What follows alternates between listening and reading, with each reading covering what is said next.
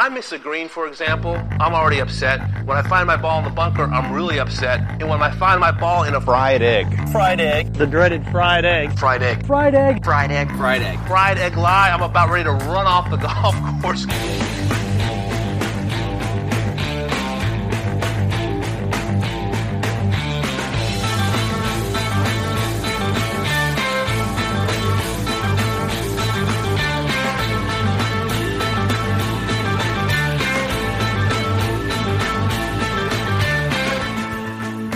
Welcome back to another edition of the Fried Egg Podcast. It is Masters Week. I'm I'm excited for a another major championship at Augusta National. We will be on the grounds. We are credentialed media for the first time. It's very exciting. So we will be churning out a lot of content. Uh, lots of articles on the website, some podcasts. Uh, the Shotgun Start will be aired daily. And this is our first preview pod, and we are joined by none other than co-host of Golf Today on the Golf Channel, and uh, you know, really golf media extraordinaire, Shane Bacon. So Shane is also the host of Get a Grip podcast, and you can find that wherever you get your podcasts. I love listening to Get a Grip. He just fired it back up uh, after a, a little break, and he had Scott Van Pelt on to talk about the Masters. So I recommend listening to that. And without further ado, here is Shane Bacon. All right, Bacon, you're back.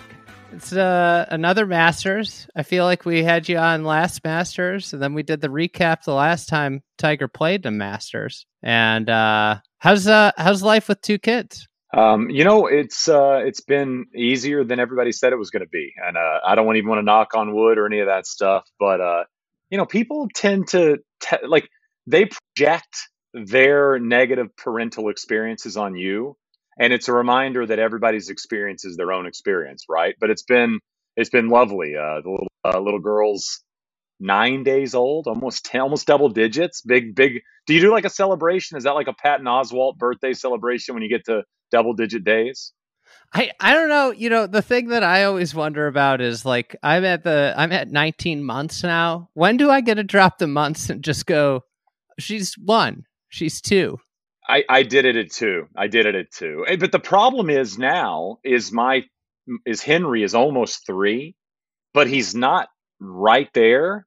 So do you say two because two years eight months is a lot different than two years one month, right? I mean, it's a completely different child with experiences and what they're doing, and so I at least I used to always trash the month thing, and now I at least understand it to a certain extent. Now I don't do it, but I at least understand the people that do it. I uh I have this whole theory. I think I've said this either here or the shotgun start on time and and why as you get older it seems like the years go faster and faster is because it's a smaller sum of your life. Like it's a smaller percentage of your life a year. So when you're when you're 35 or 30 i'm you know i'm just going to embarrass myself with math but you know that's such a smaller percentage than when you're 10 so months actually makes sense i think almost until you're probably like 4 because it's just a month is such a huge part of part of their life when they're under 2 years old especially. Three months is a big yeah three months is an enormous difference in the child as they're moving three months along. Like my one of my best buddies son is exactly three months older than henry and as i'm watching you know their instagram videos and things like that i get excited for what comes three months later. You know like right now henry's been hitting golf balls. By the way hitting golf balls lefty How which i'm very excited about. I've got to uh, actually after this i'm going to the hardware store to buy uh, one of those things that can cut metal. And I'm going to cut some clubs down and see if he actually will like regrip some little clubs and see if he's actually going to be a lefty. We'll see.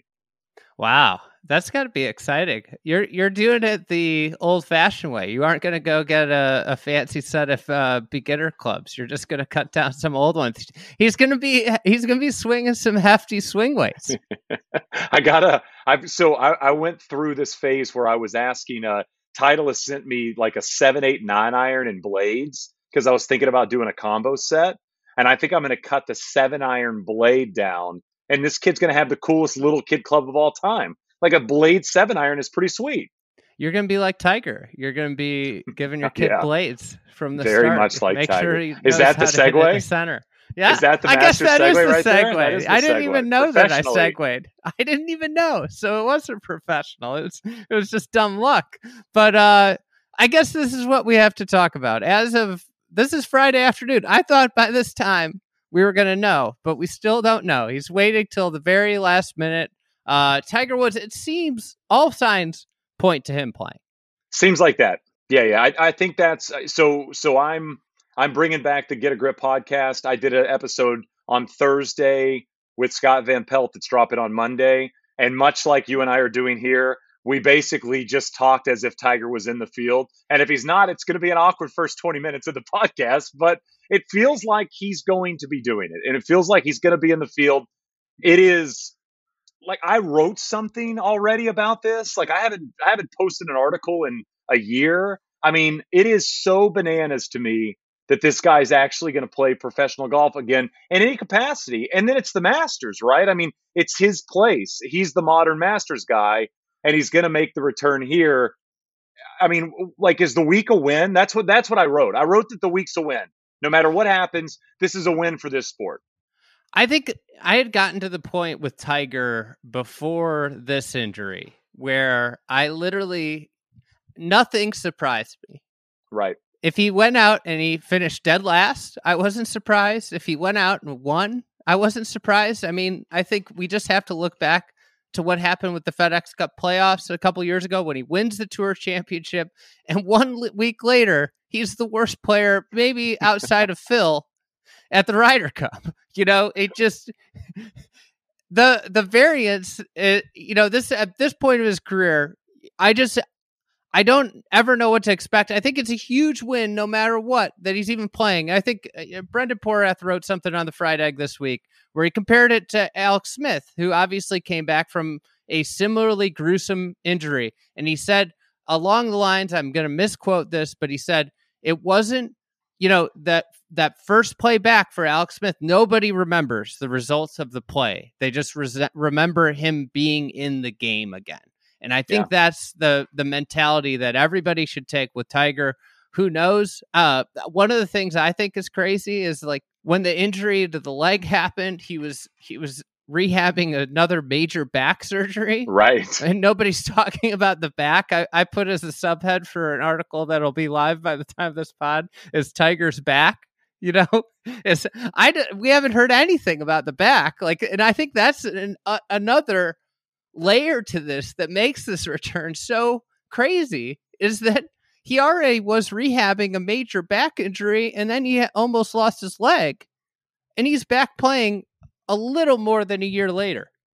competitively potentially right i mean that again is what is so wild this is a guy I, I i talked to van pelt a lot about tiger and one of the things i said was this is the toughest athlete uh, of this generation of athletes and it's crazy to think that a golfer can be the toughest athlete and you know scott was mentioning i mean there's a difference in toughness in hockey and football versus golf obviously but in terms of finding a way to come back from these types of injuries that put people out of the sport forever i mean you mentioned the Alex Smith thing with the Porath article.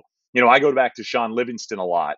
And when Shaun Livingston had that horrible, horrible injury, and the video was like unwatchable, right? And the fact that he was able to come back was so incredible just to watch him be athletic again. Alex Smith, much of the same. The difference being is you're talking about two very good athletes. And now you're talking about who I think is probably the most famous athlete in the world, definitely the most famous athlete in the United States to make a return like this after all these injuries and everything he's gone through. And what is this now, like the third or fourth return for Tiger Woods? And to me, this is the biggest one to this point, considering, you know, we were asking a question almost a year ago is he going to walk again? And now there's a chance that he's going to walk one of the toughest golf courses on the PGA Tour to walk and play in a major championship. It's you guys, I thought you guys nailed it on the shotgun start earlier this week or late last week when you guys talked about this this event kind of sneaking up on you a little bit. It, it just felt like the Masters kind of po- poked its head, and all of a sudden it's here, and we're getting the story that everybody in the world would hope to get, right? So even though we haven't seen a lot from Rory and DJ and Rahm and those types of names that you hope are playing well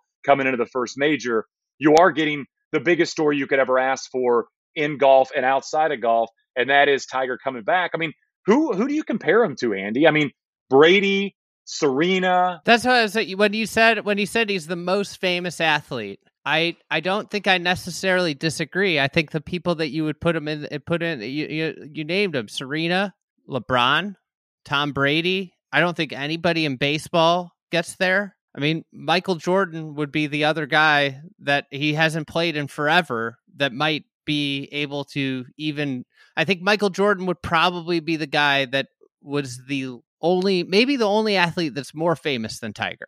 I keep hoping Tiger faxes the uh, the note in. Like just find a way to send faxes out. You know, when he makes the actual return, it's like back. go full go full Jordan. Just I don't even know who would get a fax. Like, would the AP even know what to do if it popped on their machine? But it would just be unbelievable if he just sent faxes out. To if Steinberg was faxing out all this information to the world, letting him know that Tiger was back as a true, you know, hat tip to Mister Mister MJ. What I mean, we did the recap show after he won in 2019. What is there any result short of winning that would eclipse that in terms of a sports moment? I think if he got in contention at this Masters, and again, I, I'm I've said this. I wrote something about it. The the week is a win. If he's playing golf on Thursday, he won the week. He won the 2022 Masters to me. If Tiger Woods is actually playing in the field on Thursday, let's say we're actually talking about the golf if he found a way, and he's going to need conditions, and I know you and I are going to talk about our five things we're watching. This is number one. This is the first thing. Yeah, uh, everything, everything, Tiger, right? but I mean, he's we do the five Augusta. things. This is the first thing for both of us. This is all bold, all italicized in like font thirty. But he's going to need Augusta National to cooperate. When I say that, I mean he's going to need a golf course that could play into his hands. He's going to need it to be firmer. He's going to need it to play faster. He's going to need a place that's not soft and it, it's going to play into the hands of guys that can hit it 305 and 310 in the air, right? But if it does play like that a little bit, what the forecast looks like for Thursday through Sunday of next week. But if it can play in his hands there, and he does find a way to do those old Tiger tricks, right? Go out and shoot even par in the opening round, shoot one under on Friday, make a little bit of a move on Saturday, and he's just around like Jack was in 98. And to me, that's the comp. Is it's not Jack at 86. This is Jack at 98 when Jack found a way to finish in the top 10 coming off Tiger's win in 97. You know, kind of the one we forget about a lot that Jack actually had a chance to win the Masters in 1998, which is so silly to think about. But that is the comp I would compare it to is there's a if Tiger got in contention and was just a storyline, simply making the cut as a storyline on the weekend, I think we will remember this probably not as much as 19, but we will remember 22 as much as maybe three of his wins at the Masters. I mean, I think 97 and 19 are forever going to be one and two in some way, right, with Tiger. And then you probably make an argument that Tiger Slam is third because he won a four straight majors, for goodness sakes. The return is going to be in those top two, three, four experiences of Tiger at the Masters, which is crazy to think considering he's won it five times. It's uh it's wild. It's a, it the whole thing. I did not expect this to be a real thing even like when he was played the PNC. If you I felt like we were stealing when we got him playing the PNC and it's like, "Oh, is the PNC going to be this?" But I think we're going to see Tiger probably from what he said, we might only see him four or five times a year from now on. And it could be just centered around these majors and I think that's I mean, that's a huge win for for all the majors and everything, but it's a huge win for golf. I, I mean, I, the the general interest of this event, if Tiger's playing, is is spiked so much because of uh, everything that he's gone through, and um, obviously, I think it, this is a huge win for the Masters because, like we were talking about, it was kind of it kind of snuck up on us. Everything about golf has been about the the Saudis the big names haven't been winning golf tournaments leading up to the Masters. I think you made this point on Golf Today uh, a couple weeks ago about the names of that were winning last year versus the names winning this year. So you you don't have that lead up where you typically like to see. You like to see Rory win, knock one off at Bay Hill or something. You like to see Jon Rahm win, but all of them have been kind of mired. And and even I was looking into it, like Collin Morikawa's hasn't been talked about much because he hasn't been on leaderboards that much because he's kind of been having a down year by his standards. And obviously, it's a small sample size, but the ball striking, which is something, you know, the iron play hasn't been there at the level that it had that we come to expect over a short career. And I think, you know, coming into this event, that that's obviously, you know, Tiger just just shot this thing to the moon when it was one of the most underhyped masters of all time is now going to be one of the most hyped. You you you said something interesting about Tiger scheduling kind of going forward. And and again, we're assuming that he's playing, right? We're assuming he's going to play the Masters. So then you start to think about when will we see Tiger the rest of the year? I just finished that that great Roger Federer book that came out this year. And I I know Federer and Tiger were like buddies back in the day. And I hope Tiger takes a page out of the way Federer kind of spent the last five, eight years of his career where it was all about the slams, but it was all about the specific slams. I mean, if you remember, Federer would skip the French. I mean, he would skip clay season even when he was healthy because he understood his best potential to win was on grass, was at Wimbledon, and was around those types of seasonal events. And I think for Tiger, and you and I have made this point many a times, is going forward, Tiger's going to have as good a chance to win an Open as he is anything else, right? If he's yep. healthy and can walk on a golf course again. If he can play four days of professional golf at some sort of a tournament level, his best option to win another major championship is going to be the Opens. It's going to be very interesting if he decides to skip PGAs and decides to skip US Opens at times, understanding that those golf courses and his, his skill set might not kind of, you know, congeal, if you will. I mean, it might not work out that way. How great would it be if Tiger's playing like the the Irish and Scottish in the lead up to the and, to the Open not, Championship? not certain majors would be pretty yeah. wild. And and it's like then the, the Masters he plays, you know, he plays Bay Hill and and maybe what other and those are his six events of the year is like he plays just he just plays the Open and he just plays the Masters cuz I think those are the two tournaments over the years that have shown they're not I think this kind of parlays into one of my first points is the youth movement has overtaken golf. It, it has been something that we've been talking about for five years and is now fully realized, I believe. With if you look at the official world golf rankings, it's here. It's not coming anymore. It is here. That it, it can't get much younger than it is right now. And with that, the two majors that have been the most equitable to older players over the last five 10 years have been the Masters and the Open Championship. And partially the Masters because of the field makeup, but also because of the golf course. And, and there's a lot of little local knowledge in it. But one of the things that I'm watching this year is in, in this is years going forward, something's got to give. There's never been a first time winner at the Masters. We've got a younger than ever top 10 in the world, the top five in the world right now. The entire top five is, is sub 30 years old something's got to give. There's going to be a first time player to win the Masters at, at some point in the future. Could it be this year? And obviously, if we're talking about this year, we're talking about maybe Sam Burns. He's a top 10 player in the world and he's never played the Masters, which I don't know. I don't, I should have asked Justin Ray ahead of this. I don't know if that's ever happened before. Top 10 player coming in and making his debut at Augusta National. Yeah. Yeah, I mean, you got to you got to go back to Fuzzy, right? Fuzzy was the last player that won in his debut, right? Is that the last player that won? That was Masters the last player that start? won. Yeah, yeah. Um, well, that kind of parlays into one of my points since we're talking about young players, and obviously we have both spoke on the superstar names that haven't shown up. And I think when you say that, you have to bring up Scottie Scheffler because you talk about you talk about surprising the world in terms of becoming something and he's all of a sudden the number one ranked player in the world. It's still, even when you look at that, it seems a bit surprising. Scottie Scheffler, and I know you and I are going to talk about Justin Thomas in a bit. Scottie Scheffler's major resume to this point is astonishingly good. And again, this is the number one ranked player in the world coming in totally under the radar. You know, three wins. He's played great golf. But when you're talking about young players that can have major success and win majors quickly, Scottie Scheffler has played, let me see here, I got it.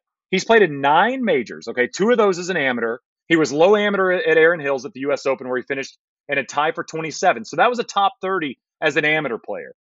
He played in the 2019 U.S. Open at Pebble Beach and he missed the cut. Since then, he's played in six majors. All of them are top 19 finishes, three straight top eight finishes last year in majors coming into Augusta National. This is a guy that has routinely found himself in the top 10 on the leaderboards. And I think sleeping on Scottie Scheffler at this point is almost an idiotic move from anybody involved in and around golf.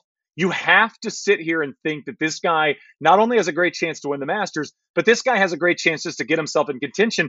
He's done it in almost every major championship he's played in. So when we look past the Rorys, we look past the Rahms, and look past the Koepkas, there's a guy standing here right in front of us that has the potential to be Collin Morikawa come October of 2022, right? We could be looking at this guy going, he won another major. He's number one in the world. He now has, I don't know, let's say five wins, six wins at that point. But I think Scottie Scheffler is sneaking up on that next guy thing that we have kind of been waiting for. Who's going to push Morikawa? I mean, you know how few players have won four times in a PGA Tour season? There's, I mean, I can't, the, the list has to be tiny. Yeah, lately, especially. And and this guy one more win. If he picks one more win off this year, he's got four PGA Tour wins. It's it's wild. And I think the thing about Scheffler that makes him such a good major player is you look at him and he none of nothing in his game. He's plenty long. Nothing in his game is really like excellent. You're not talking about Morikawa where you're like his iron play is otherworldly good. There's nothing excellent, but also he doesn't have an Achilles heel. Like every player you go down the list, and Jon Rahm has been this player, no Achilles heel. But this year, the putter has just kind of been disagreeing, and you don't want to see that linger too long. But the players that don't have any discernible weaknesses are always going to be the most consistent and the most well versed when it comes to major championships because it puts such stress on every aspect of your game. And that, when you look at Augusta National, I think that's where like the recipe for Tiger to contend is that he's been working on a short game of putting seemingly for a year. Right. you know, and it, that's a place that if you know where to miss, you can kind of get it around. Jordan Spieth does it all the time. It, he makes these junky 67s like you're just how do you shoot 67 but scottie scheffler is along the same lines of like hey this guy doesn't really struggle with anything he has no demons in a way because he's pretty good at every aspect of golf, and that suits him so suits him so well for different venues and different major championship tests. And if you go back to his amateur career, you know, Scottie Scheffler was a bit of an enigma. People always wanted more out of him. But if you looked at the big time events, when it, the, the USAM rolled around, the NCAA championship, the big the Big 12 championship, you know, there's a guy always uh, near the top of the leaderboard. It was Scottie Scheffler. And I think that he's one of those guys that he the professional light has kind of turned on. Oh, I do this for money now. And there might be a little bit more I don't think he was necessarily a poor work ethic, but there might be a little bit more focus now that millions of dollars are on the line and it's not just pride. And uh and you know, I don't think it's a fluke. You got to the world you don't get to world number one and have it be a fluke, you know? Right. Um, I uh, I've been I've been thinking a lot about Scottie Scheffler this week, and just because I think again it's been a little surprising that he just this has happened this quickly, right? And I and I always go back to you see certain professional golfers that have this stretch where it feels like it's really easy for them, and I always go back to the Goodwill Hunting moment, you know, where Will Hunting burns the paper, right? Because you know what effing easy this is for me. And I always think about that when I think about pro golfers. Dustin had a long stretch of this where Dustin would play golf and it just seemed so easy. You know, it seems so easy for Dustin to finish sixth and to finish fourth and to win, right? I mean, to go out there and win on hard golf courses, easy golf courses, whatever's asked of him. Rory earlier in his career, it looked so easy for Rory McIlroy. And there are times with Justin Thomas where it feels like golf is incredibly easy for Justin Thomas. Now, what's so interesting is there's certain players out there that have made careers out of almost making it look hard. I think Phil Mickelson throughout his career. Sometimes Jordan made it look Spieth. really hard. Jordan Spieth is another one that sometimes you watch him. I mean, the great Rory McIlroy quote, right? The last time Rory was really in the hunt at the Masters and he didn't make a birdie, he said, "How the hell's this guy beating me?" Or "How the hell's this guy two under?" Right? Is the famous quote he said about Jordan Spieth. It doesn't look easy, but he can kind of junk himself to a 67 or a 68. And Scottie Scheffler kind of does both. There are days where you're watching him and you're like, how is he two under? And there are days where he shoots 65 and you're thinking, that's about his par. And I just feel like to have both of those, to have both of those pitches and to be able to kind of play those types of golf courses, and we've seen it this year, I would be surprised if Scottie Scheffler's not in the hunt. Just because of the way he's played lately, to your point about the big events, and simply how comfortable he seems to be right now in his own skin, he's going to go there thinking I got a chance to win this thing, and that's as important as anything in, in golf is that confidence in yourself and your game. The demeanor is really unbelievable for him out there too. Yes. It just he never looks flustered, and that I think is something he. I've not. I haven't seen him really get angry about things. Like it just. I, it seems like life is just in a good place, and I think that's one of the things with golf that that um, it's really hard to play go- great golf for a long time. One of the reasons is life, like life and what's going on in your life impacts your golf. Anybody that's ever gone to try and play golf with a lot on their mind about different things probably realized how difficult it was to figure out how to hit a golf shot that way. And I think, you know, something that's coming to light is is golf in your 20s probably is a little bit easier from from the sense of you're a little bit more naive you're not aware of of the pitfalls of the sport and you you have less going on personally and i think that it, uh, combined with coaching and technology has led to this youth boom is that it just is an easier sport to play when you're younger because there's less clutter in your brain now for a quick word from our sponsor elijah craig did you know that Shane Bacon's good friend and PGA Tour pro Max Homa is a new brand ambassador for Elijah Craig? He will be out at the Masters. I feel like he's kind of a good, sneaky, long shot pick, actually. Uh, he's a great iron player. He's won a lot of great golf courses. But he's also a friend of the program because he's a, a fellow brand ambassador for Elijah Craig. Like Homa, Elijah Craig Bourbon never settles for less than the best. Every bottle of their award winning small batch carries a signature warm spice and subtle smoke flavor. It's exceptionally smooth and well balanced. I like to drink it on the rocks. Elijah Craig won the double gold at the San Francisco World Spirits Competition last year. It's not only celebrated by experts, it's enjoyed by all, especially Max. Whether you're at the clubhouse or watching the Masters at your own house, enjoy the action with a glass of Elijah Craig, the signature sip of PGA Tour Pro Max Homa. Pick up a bottle today or order online at drizly.com. This is really awesome. Get it delivered to your house and save $5 on a bottle of Elijah Craig delivered to your door with the promo code Fried Egg 5 That's Fried Egg 5 if you use drizly.com. The Fried Egg is brought to you by Elijah Craig Kentucky Straight Bourbon Whiskey. Bardstown, Kentucky, 47% alcohol by volume. Elijah Craig reminds you to think wisely and drink wisely. Now back to Shane Bacon. So we're talking about youth. Can I throw out one of my things that is about the complete opposite of youth? Yes. Okay, so when you think of players of age that you feel like will have a chance to play well at Augusta National, of course, people love to throw Freddie out as they should. Uh, I'm going to go Bernhard Langer because Bernhard Langer doesn't age and he's aging in reverse. It's an even, it's an even year. It's an even year this year, Andy. And he's had a lot of success recently in even years. Langer, 2014, T8, 2016, T24, 2018, T38, 2020, T29. It's 2022, baby. This is the year I think Langer gets himself back in contention I want Langer Tiger paired together on Saturday or Sunday. Let's just completely bulldoze the youth movement with these two guys at Augusta National. It's 2022. It's an even year. I like his chances of continuing the trend. Don't make me go down the road of Bernhard Langer is not getting the respect he deserves for what he's doing on the Champions Tour. But I mean, like, think about that. Eighth, 20. I mean, three times he's finished in the top 29 in the in the last four even year events at the Masters. Now he's thrown some stinkers in there as well. That's why I didn't include those because those are odd years, and I'm talking about even years. But I mean, to just consistently find yourself in contention, I go back to this a lot. I mean, I asked him on golf today last year if he'd feel comfortable being on a Ryder Cup team. He was like, absolutely. I think I'd be a benefit. You know, I mean, who says that? What is he, 64? Could you imagine if he had been out there during Whistling Straits? But it couldn't have hurt.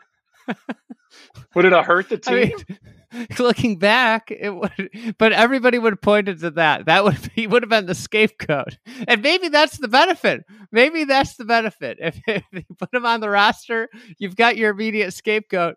Bernhard Langer shouldn't have been on the team.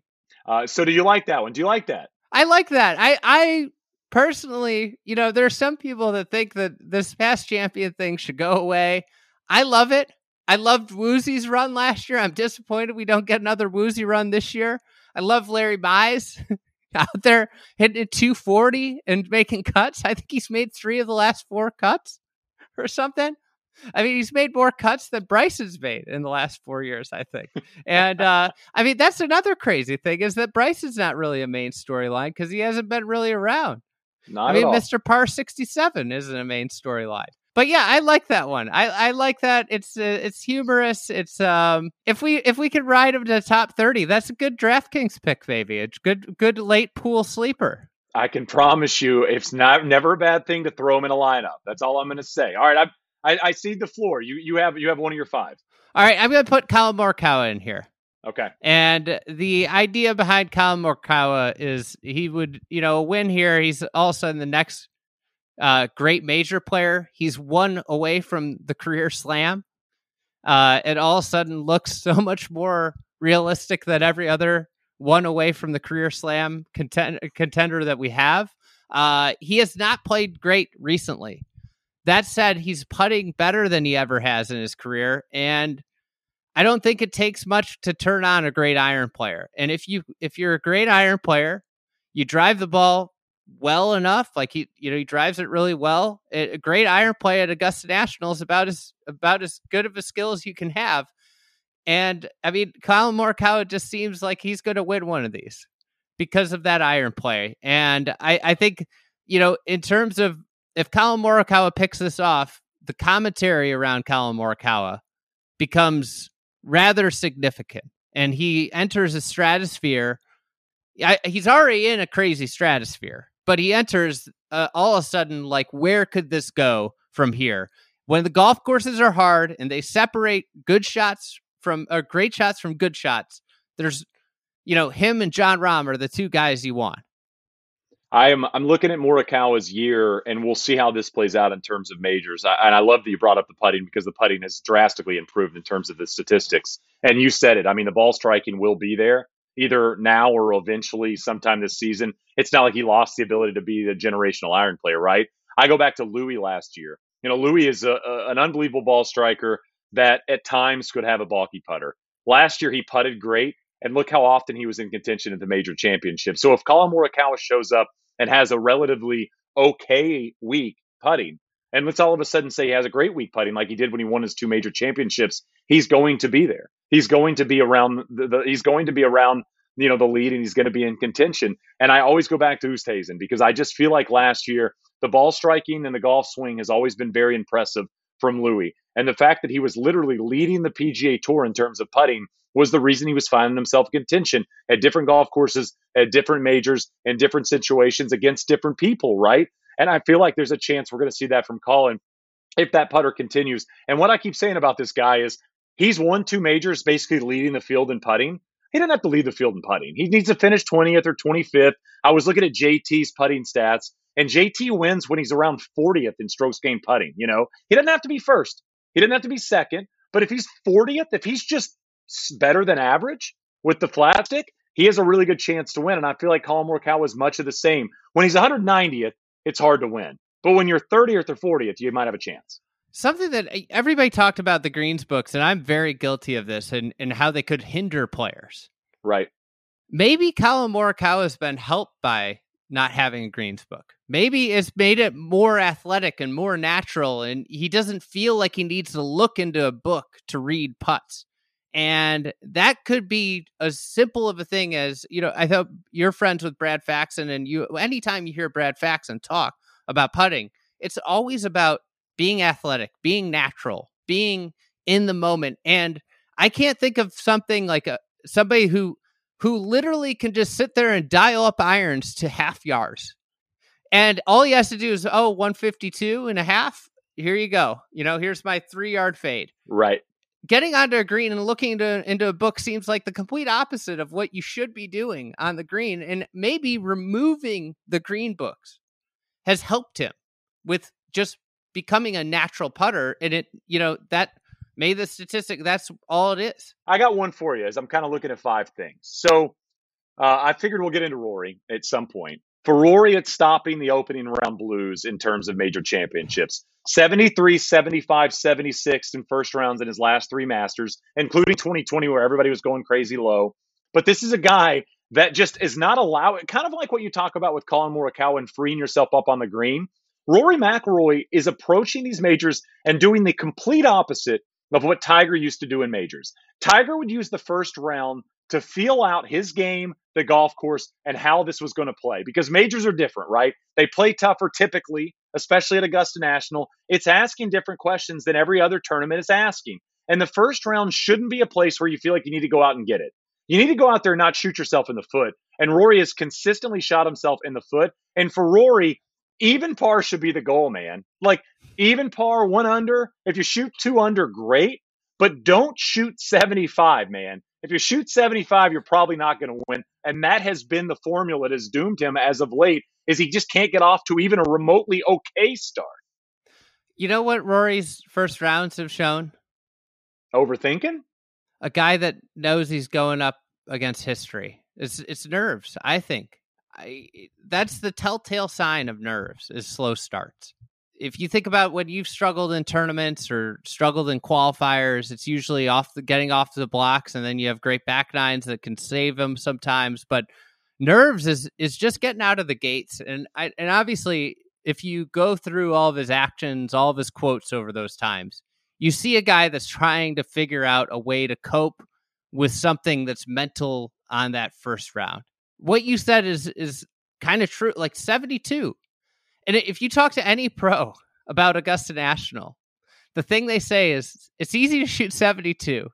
It's really hard to shoot 66. And when you start try and shoot 66, you bring 76 in. So maybe his goal should be to go out there and shoot 72. It's just because if you look at what he does after the first round, it's amazing. He he'll it's almost a guaranteed backdoor top 10 after he shoots the 76 or the 75 or whatever it is in the first round. So, yeah, with with Rory, I don't know I don't know what it is. Maybe he needs to go have a, a, bottle of wine, drink a bottle of wine himself the night before. I don't I don't know. Maybe he should come into it a little blurry. Maybe he shouldn't take a, a touch of club the entire week leading up and just go out and play because like there's no there's no way in 2014 if you said this is what Rory's going to do in the first round of majors for the next eight years, you would have lost like, every dollar. It's it's nuts. It's utterly nuts what his performance has been, and I don't know. It, it, it's got to turn around, right? I I love I love what you said about the like if you're Rory McIlroy with how talented Rory is, right? If I said to Rory on any golf course on the planet on any day, hey, I want you to go, I'll bet you a million dollars that that you go out and can shoot even par. Like just shoot even. And and I mean just post 72. There's no way he couldn't do that anywhere in the world. He's too good not to. Even par to your point, even par is attainable. Now, shooting 3 under at Augusta National is not always attainable. Sometimes the course is playing really tough. Sometimes you just don't have it. But even when somebody as talented as Rory is doesn't have it, he should still be able to get it in at 72. Just get off the blocks, man along the same lines as like getting off to a fast start. The other thing with Rory, it just seems and I think Bryson's kind of the opposite. I've noticed like this penchant with Bryson when whenever he whenever something's kind of rocking and he's got a big putt, he makes it. It's wild. Like he rolls in a 20 footer for par or he always makes that 8 footer for bogey when it looks like he might make a double. With Rory, it's things are going good, things are going good, and it's just like a terrible bogey. And there are just these speed bumps that he always seemingly hits that just stop and kill momentum. And it's so, so easy to see at Augusta because you know the course, you know the scoring opportunities, and they always happen like along those tracks. He hits one left on 13, or, you know, he hits one in the water on 50. It's just like you just can't give one away on 16 with a funnel pin. You can't make a bogey there. Right. Like take get do what the course is asking of you. You know, don't try to do too much, don't try to do too little. Just make the birdies on 3 of the par 5s and don't make a stupid 6 with a wedge and then we'll see where you are on Friday afternoon. But that's my Rory point. I will say this though, with Rory and everybody loves to be like, "Oh, Augusta's tailor built for him," and and I think this is This was a take that was founded when distance was so king at Augusta, but now everybody gets over the hills. So it's a little bit less of a separator, right? You know, there's a, that that area to clean, clear that was like the big thing. And and Rory was one of the early big ball, a big long drive guys. Now, I think Augusta the under emphasized point is the importance of short game, you know, and when it comes to getting up and down, like short game and putting, like Rory's not on my list of guys that I'm like, and and Rory misses misses greens. You know, he has those bad misses in the bag, and and I think it it kind of, I don't think Rory's perfect for Augusta. Right. Well, I, I, would go a step a step further than what you said there, and because you brought up putting, and I have contended that you don't have to be a great putter to win Augusta National. You need to be a great lag putter, but you don't. You we've seen a lot of putters and even bad historic putters. Think about Adam Scott. Think about Sergio Garcia as of late that have won there. You know, even Hideki, who is not a great putter historically, right? I mean, he's a guy that has struggled on the greens. I think the number one skill is pitching the golf ball. The number one skill is using your wedges to your advantage. And there's a reason Zach Johnson won at Augusta National was playing brutally tough. And there's a reason Tiger won a lot there and Seve's had success there and players that are so Hideki, good with their wedges. Hideki and Sergio are like two of the greatest pitchers that nobody talks about. Yeah, and Jordan's so good at that as well. And I mean, when you look, I mean, Cabrera, I mean, think about Cabrera's hands in his prime and how good he was at pitching the golf ball. And Phil Mickelson, all of these players that have different skill set and hit the ball different distances and use different putting styles and sometimes completely different putters, they all are awesome around the greens with their wedges. It's not necessarily about making the five footer. It's about finding a way to wedge it to five feet to give you that opportunity. And Rory, I'd say that's his worst skill set, right? I mean, I think for Rory, that's the part of his game that he struggles with the most and he's struggled with the most throughout his life is the creativity goes away around the greens for Rory McIlroy. And it has to be so locked in for him to have success. And typically when he's won majors, going back to 2014, he's just ball struck the place to death. Speaking of pitcher, great pitchers of the golf. I, I knew you were going to do this. I knew you were going to do this. I think I would pay eh, an unreasonable sum of money to watch Justin Thomas. Yes, in a, like an 18 hole match play of like I get a pick where I drop the ball. Him and him and Cameron Smith, and like who can get it up and down. Like I would love to see a tournament like that, like crazy up and downs match play between guys. And Justin Thomas he's so fun to watch. Everybody talks about the ball striking and how fun it, the variety of shots, but around the greens, he's so fun to watch. He hits. He has such a wide array of shots, like the bumps. He hits those bump and runs. He hits the high pitches. Like he's he has every shot in the bag from tee to green. And you know, I just said Rory isn't tailor made for Augusta National. You know who is tailor made for Augusta National? Justin Thomas. Hell yes. Wide array of shot shapes. He's great chipper of the golf ball. Uh, uh, you know, one of the five best iron players in the world. Plenty long, and he's not. He's a little crooked, which isn't that big of a deal at Augusta National. And you know, up until last year, we hadn't seen him really contend at Augusta and it, coming out from around the corner, like growing up around there, I'm sure there was a lot of pressure coming into it. He's never putted really well there, but last year he got into contention. Obviously, didn't go his way on on the weekend, but this is a guy I expect to be there on on Sunday. Uh, he's played exceptionally well this year without winning. Nothing's come together. He's had rounds where he's putted well, or tournaments he's putted well, and the ball striking hasn't just been up to his his level. And then the weeks that the ball striking has been there, the putter just hasn't been there. And maybe these things marry up, but it just seems really cheap and really ridiculous that Justin Thomas only has one major to his name as of now. And that happened six years ago. I'm with you. I mean, he's my pick to win it. I, I picked him a couple of weeks ago. I said he's going to win the Masters in 2022. For me, and, and I had Justin Thomas on my list as well, Andy for me, it's time for Justin Thomas to be Justin Thomas at Augusta because this is a place that should make so much sense to him. We've talked so much about Jordan Spieth, and everybody loves to bring up the buddy buddy thing. But as much as Augusta makes sense to Jordan Spieth around the greens, it should make that much sense to Justin Thomas in terms of the ball striking. I love what you said about his underratedness around greens too. You know, when you watch those old videos, and people on Instagram post these a lot, the old videos of Tiger, you know, Tiger in his prime. What I'm always in awe of is how soft his arms are. You know, he'd hit those just, it felt like the club's moving the same speed on the way back and the way through. And JT is that modern example of that. There's a reason Tiger has kind of brought JT into his camp. There's a reason Tiger travels to Augusta with Justin Thomas is because I think he sees so much of himself in him in his his game when he was in his 20s. I think he sees a lot of JT there, and I feel like it's time for JT to kind of step up because he needs to do it now, or he's going to truly become the forgotten major player, which is sad. He doesn't need to be that. He doesn't need to be the guy that has one major when he's 35 years old. This is the place that needs to start happening. He needs to go on one of those Ernie runs or Phil runs where it's six or seven straight Masters where he's in the top seven. Yeah, and I I think the thing about him there is that he can play mediocre in top ten at Augusta. Yes. Uh, it's just a matter of if he's striking it really well, he's going to be in the mix, and if he if his putter, like you said earlier, is just above average, it just has to be above average, and he's he's got as good a chance as anybody to win. So it's uh JT. This is uh this is time. How many how many you got left? I think that's it. I think I ran through mine.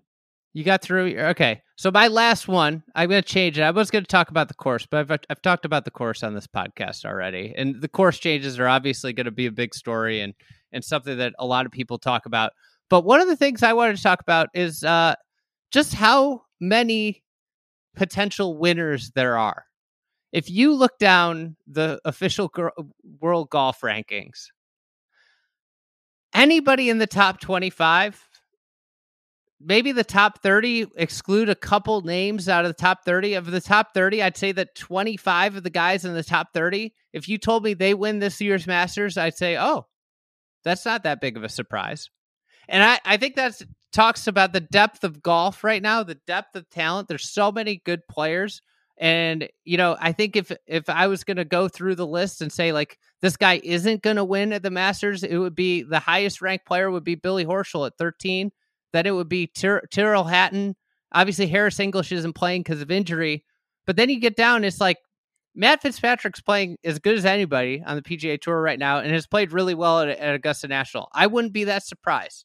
Uh, but then you get down, it's like Kisner and, and Kevin Na. I don't think those guys necessarily have the horsepower to get it done. But outside of that, anybody else in that top 30, and Will Zalatoris is there at 29. I mean, if the putter is halfway decent, he's got a great shot.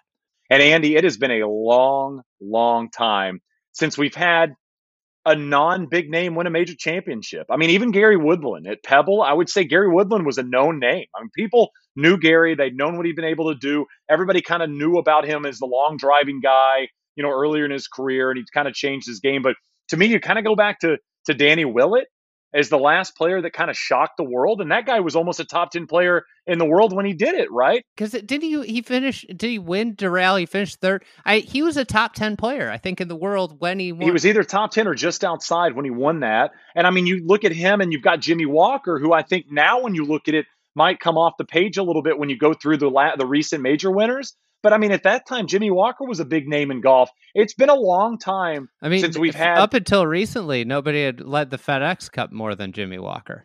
there you go. There you go. You got it in. I was waiting and wondering if you'd get it in on this podcast. But no, I mean, it, it has been a long time. We have been blessed on the men's side of golf in terms of the winners of major championships. And it's been a long time. And again, I don't say this is a bad thing when a Tom Hoge gets a, has a chance to win a major championship.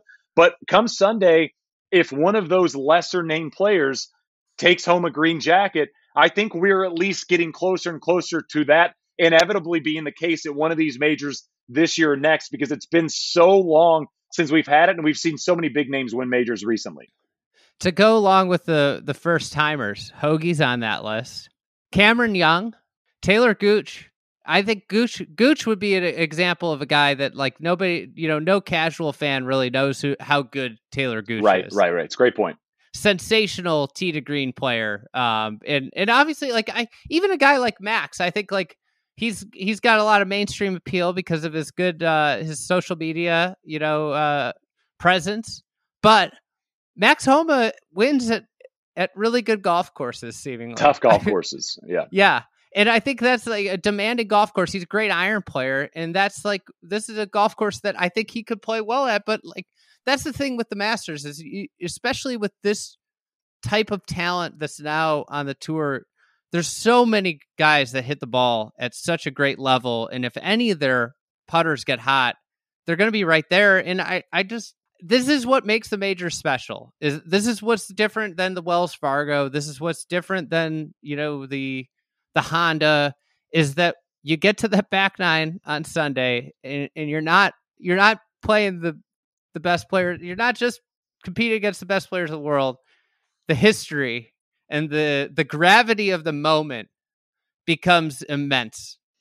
You mentioned Max. I mean, I I think he's primed for a big major year. I just he's playing better and better. He's playing more consistent. He plays tough golf courses and tough tournaments as good as anybody out there. I mean, go look at how he's played the Bay Hills and the Rivieras, and when conditions have asked those questions of you, he's had a couple of years now of major experience. I would be non-surprised if Max has like three top tens in majors this year. I mean, I just feel like his game is getting to that point. He's worked so hard on his short game over the last eight months that I, I just feel like he's getting to a place where he feels like he should be getting himself in contention in majors. And that was a little bit of what we talked off the top. You know, you bring up the history of these things, and I always say about the Masters, it's the easiest and hardest golf tournament in the world to win. It's the easiest in terms of it's the least amount of great players you have to beat, and it's the hardest golf tournament in the in the world to win because it's the one they want to win the most. And there's so much that comes with it. And if you take this thing off at 25 or 28 or 32, and you understand that for the rest of your life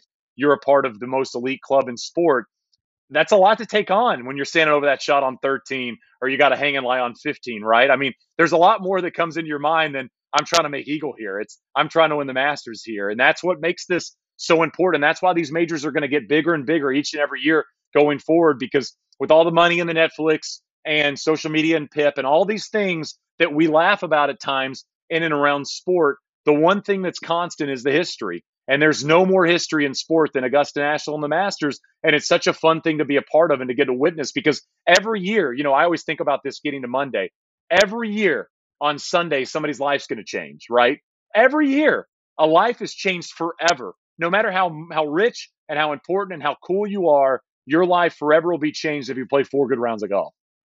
Yeah. And I, I think you hit on something that I was thinking about the other day. And I think with the Masters, it's more so than anything else, is when your mind is allowed to think about what you get when you do something on the golf course. And when you get into the moment where it begins to creep into your mind, hey, I get to come back here every year for the rest of my life.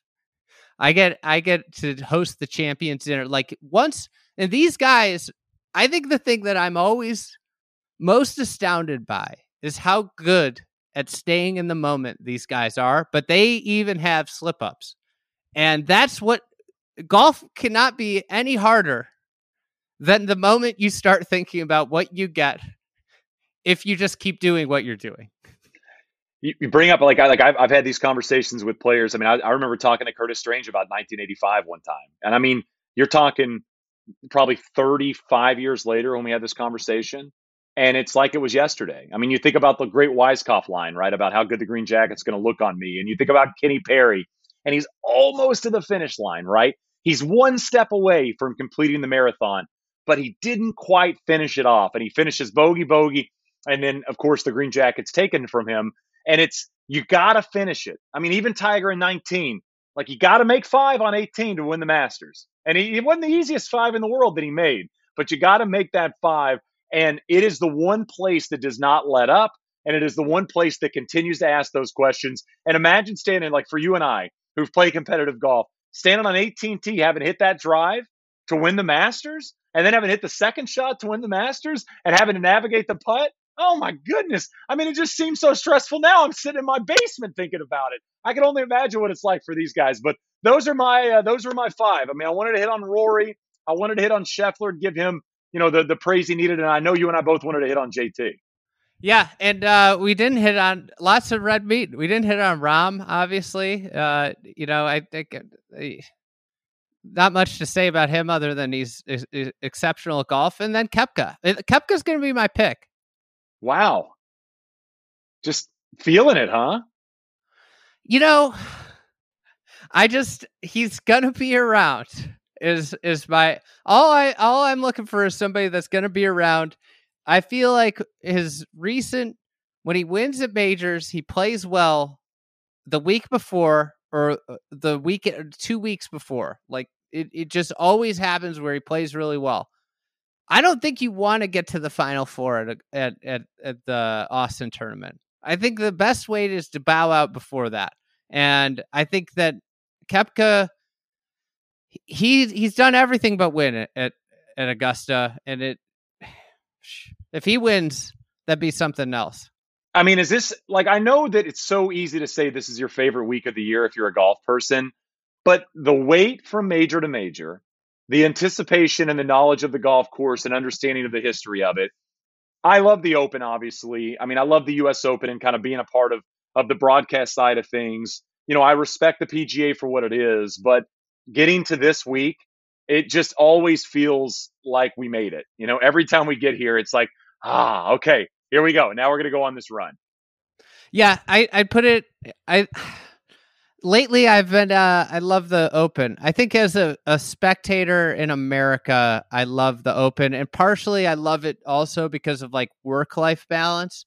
I has been like I love that the open are these hectic major weeks where I still have an afternoon where I have a life, but these the, the every other major week it's the entire day for an entire week is just gone. But I think the Open and the Masters to me are the clear tops uh, of the pedestal. I mean, this is I love the U.S. Open too, but I think they're the style of setup has become a less appealing to me over the years. Well, this is, I mean, you know, getting go down there. I know we're going to go down there and, and and watch some basketball earlier in the week and have some food and just hang out and talk about this. But I just had a baby ten days ago. You know, I mean, there's not much stuff that's going to get me excited to leave home. And uh, you know, I mean, I know I'm going to miss Charlotte. I know I'm going to miss the fam when I leave, but I pinch myself every time I get to go to walk around that place and and get to be a part of it in some capacity. And I can't wait to do it again, man. I mean, and I'm so pumped that it's going to be like it was. What was it? Three years ago, right? Three yeah. years ago, is that right? My goodness. So it's going to feel like a bit of a of of like we're all returning as well. Uh, in a capacity. So I'm looking forward to it. I have one last golf question before we go. I have I wanted to say this to the end of the podcast. I'm playing in a one club golf tournament tomorrow. Ooh. One club only. What club do I take out? How long's the course? How long? Not overly long. Not overly long. It's probably 64, 6,500 from the backs. I think a six iron. Yeah, I was six or seven is what I'm really yeah. between. I want to take three wood. I want to just take three wood just to be an a hole, and because there's a couple par fours I could drive with my three wood. But then you'd be around the green. What would you do around the green? you just bump and run it, man. And just go, go, you know, kind of go a little Todd Hamilton like, you know, just hit the little runner. I mean, you can't do that. You got to go with something with a little bit of loft. But I think it'd be hilarious to go three wood. With a six or a seven iron, you can still get out of a bunker. Yes. You get the three wood in there. You're what are you going to do with the three wood? do you do you blade the putts or do you de like do you do the de loft putt? I think like you have you... to blade him. You have okay. to blade him. Okay. Right? I, I, don't know. I'm gonna I'm gonna go out there early tomorrow and hit a couple putts. Maybe see. you could go righty and use the back would, of it. I thought about that as well. I've thought about hitting backwards as well, but I almost think the de-lofting, and maybe people think I'm crazy here, but I almost feel like on longer putts, I do back of my foot, D loft, and just kind of like almost try to meet it with zero loft. I like that. I think for longer putts, I think you go Phil. You have two two methods. and there and there it is, our our Mickelson mention of this podcast. You notice the ball was in a slight depression, so I switched switched claw at last minute to win the PGA to, to pop it out. to win the PGA, I changed my putting stroke on the 71st hole. Wild stuff. Um, but uh, yeah, I'm looking forward to it. It's going to be a lot of fun. All right, everybody, check out Get a Grip. Uh, they may they might hear you on some stuff. I you know I know that that's all cahoots and quiet, but they might hear you if you're if you're tuning into coverage. They might. I don't know. Um, and uh, we look forward to a great week down at, uh, at in Augusta. Uh, man, I appreciate it. I'm looking forward to it as well, Andy. Anytime you need me, just let me know.